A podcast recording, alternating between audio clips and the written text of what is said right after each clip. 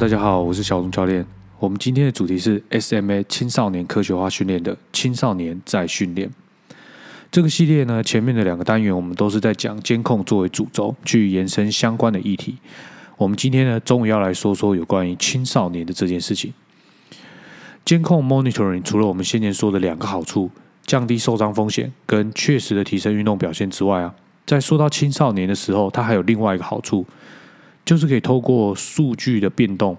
让比较早熟或者是晚成的小朋友能够被我们注意到，并且被我们有效的分类。这边的分类呢，是指依据他的能力，避免不适合他训练的内容，或是更加积极的给予适合他的训练。这件事情应该是蛮重要的吧。让早熟的小朋友呢，不要因为被过度的期待，接受了太多不属于他这个机体的训练，或者是一路在过度高压的情况下训练哦。或者是另外一个角度来说，让比较晚成的小朋友，因为起初的表现不佳，不要因为这样就被放弃，或者是没有受到一定程度的关心。当然，我不是说好的运动员栽培不需要面对高压，或者我们说面对挑战，这是一定必要的，但挑战也有它适合的区间。对生理或者是对心理，其实都是。不然你国小的时候怎么不把高等微积分算一算呢？它算不算一个挑战？好了，那回到我们的主题，我们一开始呢就要先来说说有关于青少年的定义。青少年呢是指一段从儿童到成年人的转换期。那我们为什么要特别去定义一段年龄的岁月叫做青少年呢？当然是因为它最特别，特别欠揍。特别欠骂好啦，开玩笑。会定义的原因呢，当然是因为会影响到我们作为教练后续的一些训练决策跟行为。说训练大家可能会觉得很抽象，但同样是从生理的角度出发，我们来举一个吃药的例子，就是 take medicine。 吃药这个例子大家应该都蛮熟悉的吧，毕竟生长在有着世界最伟大的健保政策的台湾哦。吃药的这个行为呢，大家应该都不陌生，就算你没吃，你旁边的人应该也有吃。那吃药这件事情呢，以药学的药动学来说，它定义青少年是12到16岁，所以它的理由呢，是在透过研究的结论上，基本上16岁以后，药物投放到人体的反应就已经跟成年人相同了。所以说12到16岁的这个时候呢，可能会因为生理上的一些差异，医生在开药的时候呢，要特别额外思考一下，以青少年来做处理，差不多是这个意思，这样大家懂了吗？那我们说回体能训练，体能训练的青少年定义呢，差不多是在9到19岁。这个range哦，刚开始看的时候会觉得怪怪的，好像有点广，因为实际在应用的时候呢，不仅要考虑他的年龄，还要考虑他的性别跟个体的差异哦。那我在 IG 上呢，有附一个图，大家可以看一下，会更加的明白。说完了青少年的定义之后呢，我们接下来就要讲两个非常相关的议题，就是黄金期是什么，以及黄金期的对应训练重点是什么呢？黄金期的概念呢，其实是指依据成年人他完整发展跟发育的一个系统的当做一个基准，青少年呢，他从儿童转青少年到成人的这个过程当中，每一个系统他们其实不是同步在发育的，会有先有后嘛。所以说依照他这样子的节奏呢，他会有不同的年龄切割。所以说黄金期其实不是指某一个片段时间，而是指依据不同系统发育的节奏，它是很多的片段连续组合而成的。那说到这里呢，我们就要来说说所谓的黄金期的训练重点。以神经系统最早发育的这个神经系统，其实它是在0到6岁的时间会发育的非常快速。这个部分我们可以先做个小补充，就是说对应于现今较为成熟的育儿医学哦，会建议让小朋友接受更多的生活刺激，无论是游戏啊、触觉、运动。其实说专业一点是育儿科学、训练科学。但其实从医生治疗师的角度而言啊，他们觉得其实就是让小朋友多多去体验生活哦，不仅可以去训练小朋友们的大肌肉跟小肌肉的发展，更重要的是透过这些听觉、触觉、视觉的五感讯号呢，给予大脑足够的刺激哦。因为大脑也是神经系统的中枢嘛，给予它足够的讯号刺激，就能达成所谓的用进废退的概念，让小朋友发育的更好。那从6到10岁开始呢，我们就会推荐介入体能训练。当然这个训练呢也会聚焦在协调训练跟速度训练上面这两个区块，它也是一个更强调神经面向的训练。所以就像我们前面刚刚所说的，它有点像是一个逆工程，透过身体的训练呢，将神经讯号喂到大脑，给予大脑更多的养分，可以让神经产生更好的分支。那在10岁到16岁之间呢，我们就会比较聚焦在所谓的耐力训练的上面。那耐力训练呢，不管是它的强度跟总量的控制，都会成为一个重要的议题。说到耐力训练这件事情，大家应该都知道，所谓的训练会让身体累积一定程度上的压力，像是让身体发炎肌肉损一定的程度的损伤等等。其实一点点的发炎是运动修复后正常的现象，但是过度的发炎则会让身体造成伤害，甚至影响到肌肉的功能。那我们为什么要提这件事情？就是在整个身体发育的第二个阶段，就是比较活跃的，就是指免疫系统。那发炎反应呢，其实又是交由免疫系统去做出平衡。所以其实在运动医学上也会非常建议，在这个阶段如果要做耐力训练，教练务必要非常谨慎。那最后呢，就是讲到生殖系统。生殖系统呢，大家应该相对来说会比较熟悉，因为它跟雄性雌性荷尔蒙有关，而且它是影响到重量训练的一个效果。不管是力量的提升还是肌肉量增加，都跟这个时期的发育有很大很大的关系。所以说其实黄金期呢，它每个周期都有自己对应的重点，但并不代表说我们在这个周期只练这些内容，只是说在相对应它身体发育的这个黄金时期呢，我们会有一些对应它的一些主轴。所以有点可以这样子想，就是说有些东西它比较紧急而且重要的，那我们要赶快先做。那其他比较不紧急，或者是它可能还是重要的，那我们就可以放比较后面做，或者是我们也做它，但是我们的比例不要这么多。那说完黄金期呢，大家一定会很好奇，就是那我错过黄金期会怎么样？其实之前有蛮多的人呢有好奇相关的疑问而问过我，就是说他看很多选手黄金期好像也没特别做什么，那他不是一样也很强吗？我遇到这样的问题呢，我大概的思维是这样，就是第一个呢，他不一定真的没做什么，毕竟你也不是陪他长大的人嘛，而且陪他长大的人，你可能听他说了什么，他觉得他没做了什么，就是他可能做了什么，但他不这么觉得。以我自己为例子好了，就像我小时候呢，会看着很大的字卡在认字，然后看蛮多有图画的书但是没有文字，然后会听着录音带呢去说故事。其实我爸爸妈妈也不觉得他们特别教育我什么，就是主要是因为他们工作很忙，根本就没有空理我，要找个事情给我做。后来长大，医生就说其实这样的一个训练跟教育的过程，对于我文字理解的能力呢是非常有帮助的，它是一个非常非常重要的过程。那另外一点呢，就是说他可能真的没做什么，但是他本来机体的分数就比你高，这点应该很容易想象吧，就是他天生就是 SSR 级的神卡光是一等的时候呢，就比你这张 B 级的卡练到60等 还要强。那说到强呢，我们再来描述一下所谓很强这个概念。就是我们刚刚的主轴呢都是聚焦在体能嘛，但是所谓很强这个概念，以打篮球来说，我还是要强调一下，体能虽然是很重要的基础，但它不是全部。更重要的是他场上的定位跟他会的技术有没有配合在一起。如果他技术不错，又有配合到他场上需要的能力，他其实呈现出来的内容就会蛮强的，尽管他体能不是特别顶尖。这在我们长时间做测验的过程当中呢，其实是蛮常见的。那另外一个比较极端的例子，就是你会看到他体能非常劲爆，但他球打得还好譬如说投篮不是特别准防守没什么空间概念或是切入放球的手感不太好之类的。这就是我们所谓对于强这样的一个概念。那至于呢，错过了黄金期的代价到底是什么？简而言之呢，就是两个事情，一个是可训练性降低，另外一个是训练效果变差。我在 IG 上面附的图呢，就是说如果以基因来看，形态学都是不变的，就是大家都可以有这个人都可以拿到40分，那他的基因可训练幅度呢就是剩下的60。我们假设这个选手他可以满分拿到100分，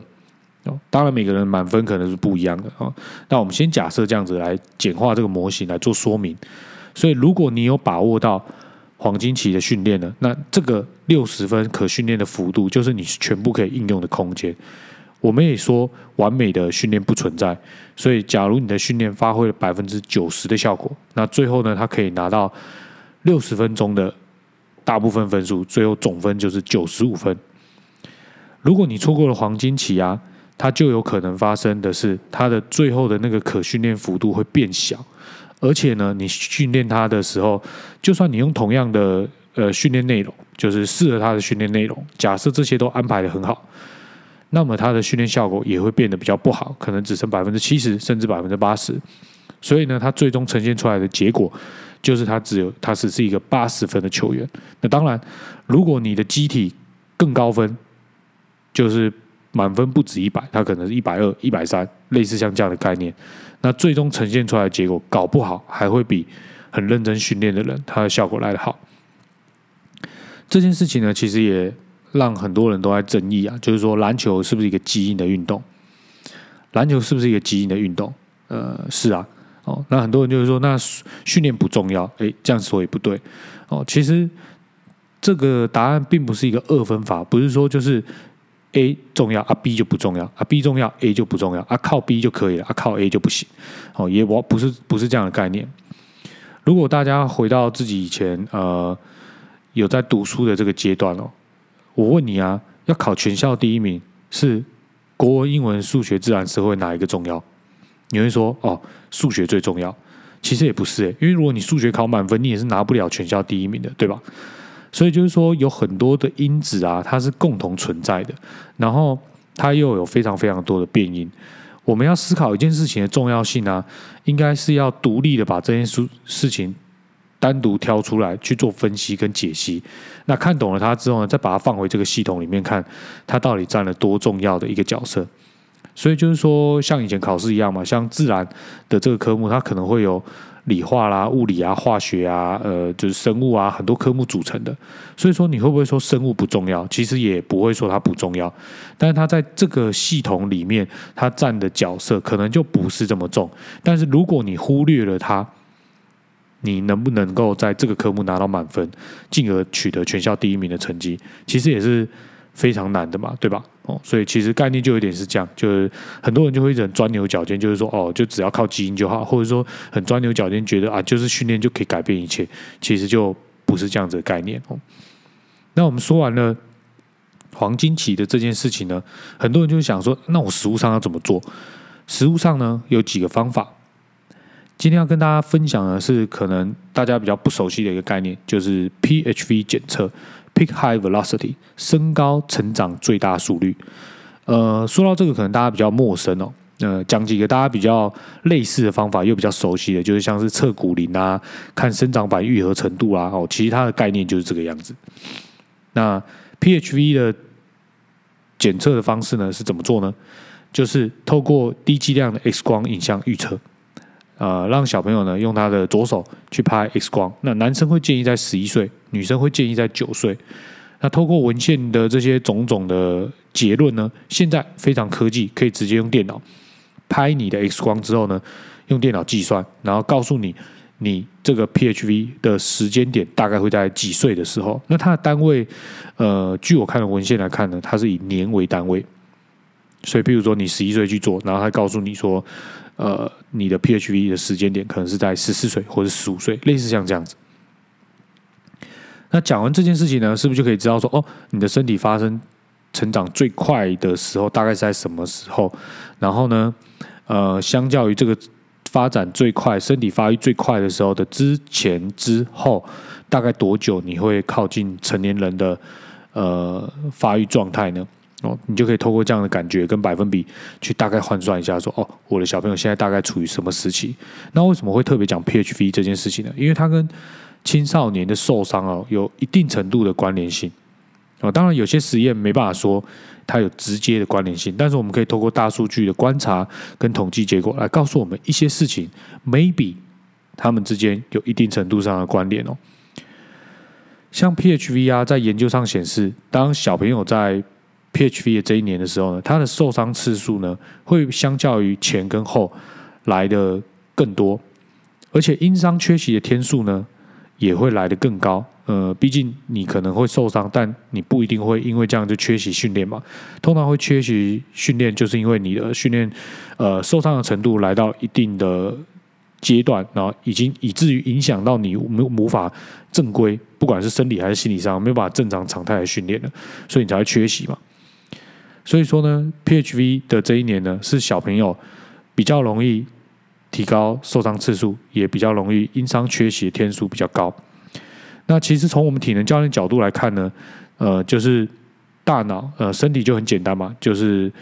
大脑、神经，然后肌肉、骨骼就是这样组合成，然后去产生一些运动的。那你的大脑呢，就像是一个运算的电脑，它在控制着你的肌肉跟骨骼。可是这个时候，因为你的肌肉跟骨骼快速的发育，所以你可以想象的是说，你的大脑在控制你的身体的时候，想要把脚放在 A 这个位置，但是它却没有放在 A 这个位置，就你想的跟你做的不一样。那当这件事情发生的时候，运动通常都不是只有一个动作，它是很多很多很多的动作 ，movement pattern combine，这种组合的概念。所以，如果当一个动作有小小的失误的时候，你可以想象嘛，一个小小的失误叫 0.01 的失误。那当这个 0.01、0.01、0.01 很多个 0.01 同时发生的时候，接二连三的这样发生的时候，是不是就会导致他某一个动作做的跟他的想象的设定，或者是符合这个情境偏离非常非常的远？那其实这件事情就可以透过协调训练的过程，发现说，有些小朋友他本来协调训练都训练的都很正常。可是当他到非常靠近 PHV 的这个年度的时候呢，因为PHV 它预测是以年为单位嘛，但其实我们会发现，如果切割成以月为单位的时候，其实在它发生真正的升高最快的那个月份的前后啊，我们会看到说，在这之前我们就已经会发现，他在执行某些协调训练的时候，他好像跟以前可能可以维持一样的描述，但是它的失误率会上升的非常多哦。或者是呢，他为了减少他的失误，明明就是类型差不多的训练，然后我们之前也有做过，那我们会看他这样子的相关的数据，我们会找出来看，然后我们会发现，奇怪，他为什么时间拉得非常长，而且很明显哦，就是视觉上都可以看得出来，就是他把动作放得非常慢，为的就是要能够精准的达到教练的要求。那其实从这点事情来看呢，我们试着去推论 PHV 是不是对于青少年的受伤有一定程度上的影响。我想应该算是有一个相对坚定的一个证据基础哦。那说到预测自己的小朋友的未来身高呢，到底可以长到多高？有没有一个比较可靠的方法？其实是有的哦，就是Harmis Roche 的一个 method， 他们就是有找到一系列的研究，然后透过他们研究呢，只要你找到妈妈跟爸爸的身高，然后你小朋友的性别跟他小朋友现在的年龄跟身高还有体重呢，其实他是可以预测未来他成人的时候他的身高大概是在什么位置。这个方法呢，在实验上跟大家的测试当中，失误是非常准啊，就是他们说误差非常非常小啊。我个人使用呢，也跟我自己个人现在的身高其实蛮靠近的，所以就是科学某种程度上来说呢，就是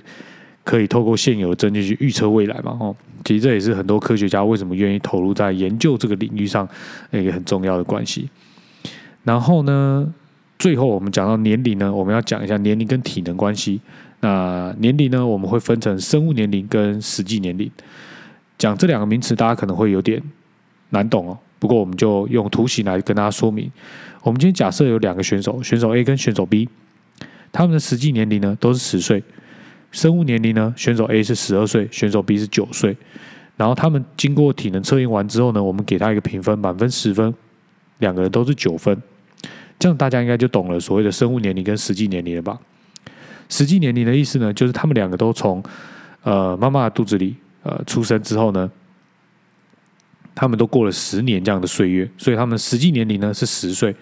可是选手 A 你就可以解释成他比较早熟，所以他的生物年龄呢是12岁。那选手 B 呢，他比较晚成，就是他的生物年龄只有9岁，但他们的体能条件是一样的，就是9分，我们给他的评分是9分。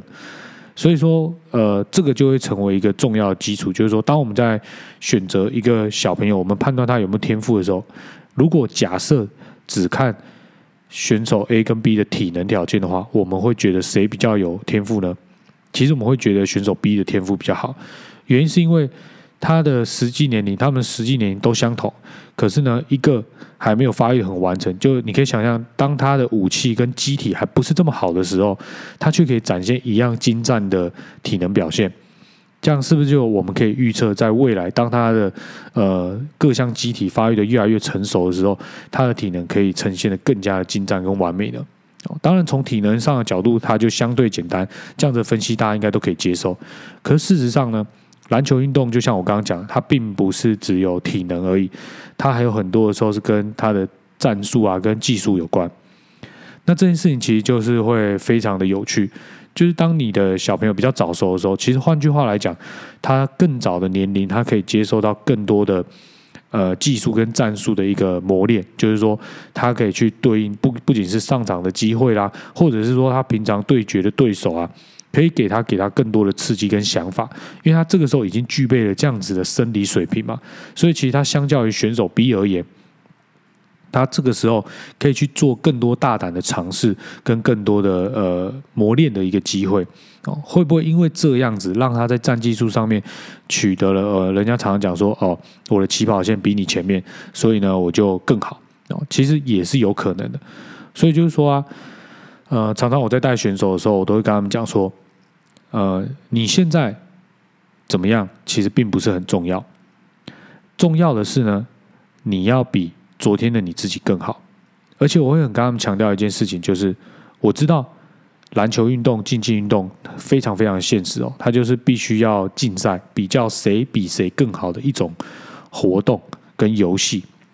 可是呢，当你回归到训练的这个阶段的时候，有一件事情很重要，那就是你必须要跟你自己比较，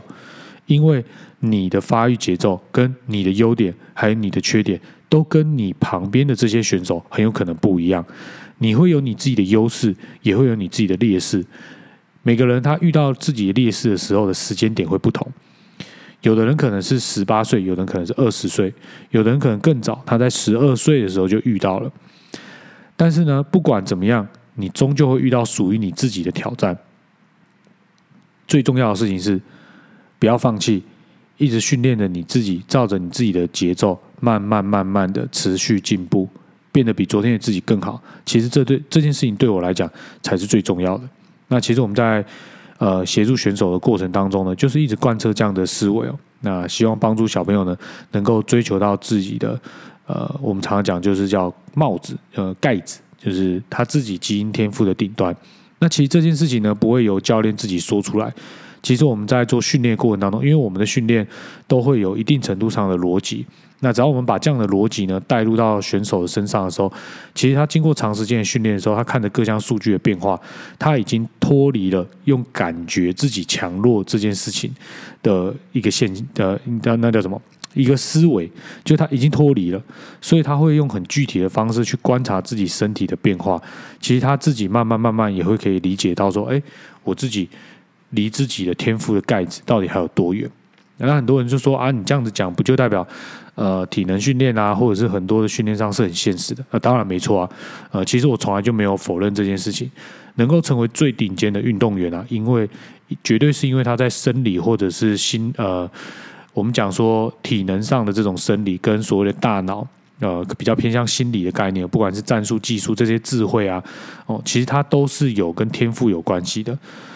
不是每个人都适合当运动员，但相对的来说，以台湾的状况，也不是所有的人都适合去读书考试，每个人都有每个人自己擅长的舞台，那每个人也会有每个人自己的兴趣。那其实我觉得最重要的就是小朋友很喜欢这项运动这个选手很喜欢这项运动，我们要做的事情就是让他付出的每一份努力跟让他的热情能够很确实的转换成进步，然后让他被看见这就是我觉得在儿童青少年训练上应该最需要去注重的事情吧。那我们今天分享呢就到这边，一样如果有问题呢，欢迎在 IG 留言告诉我，有空我一定会回答大家。拜拜。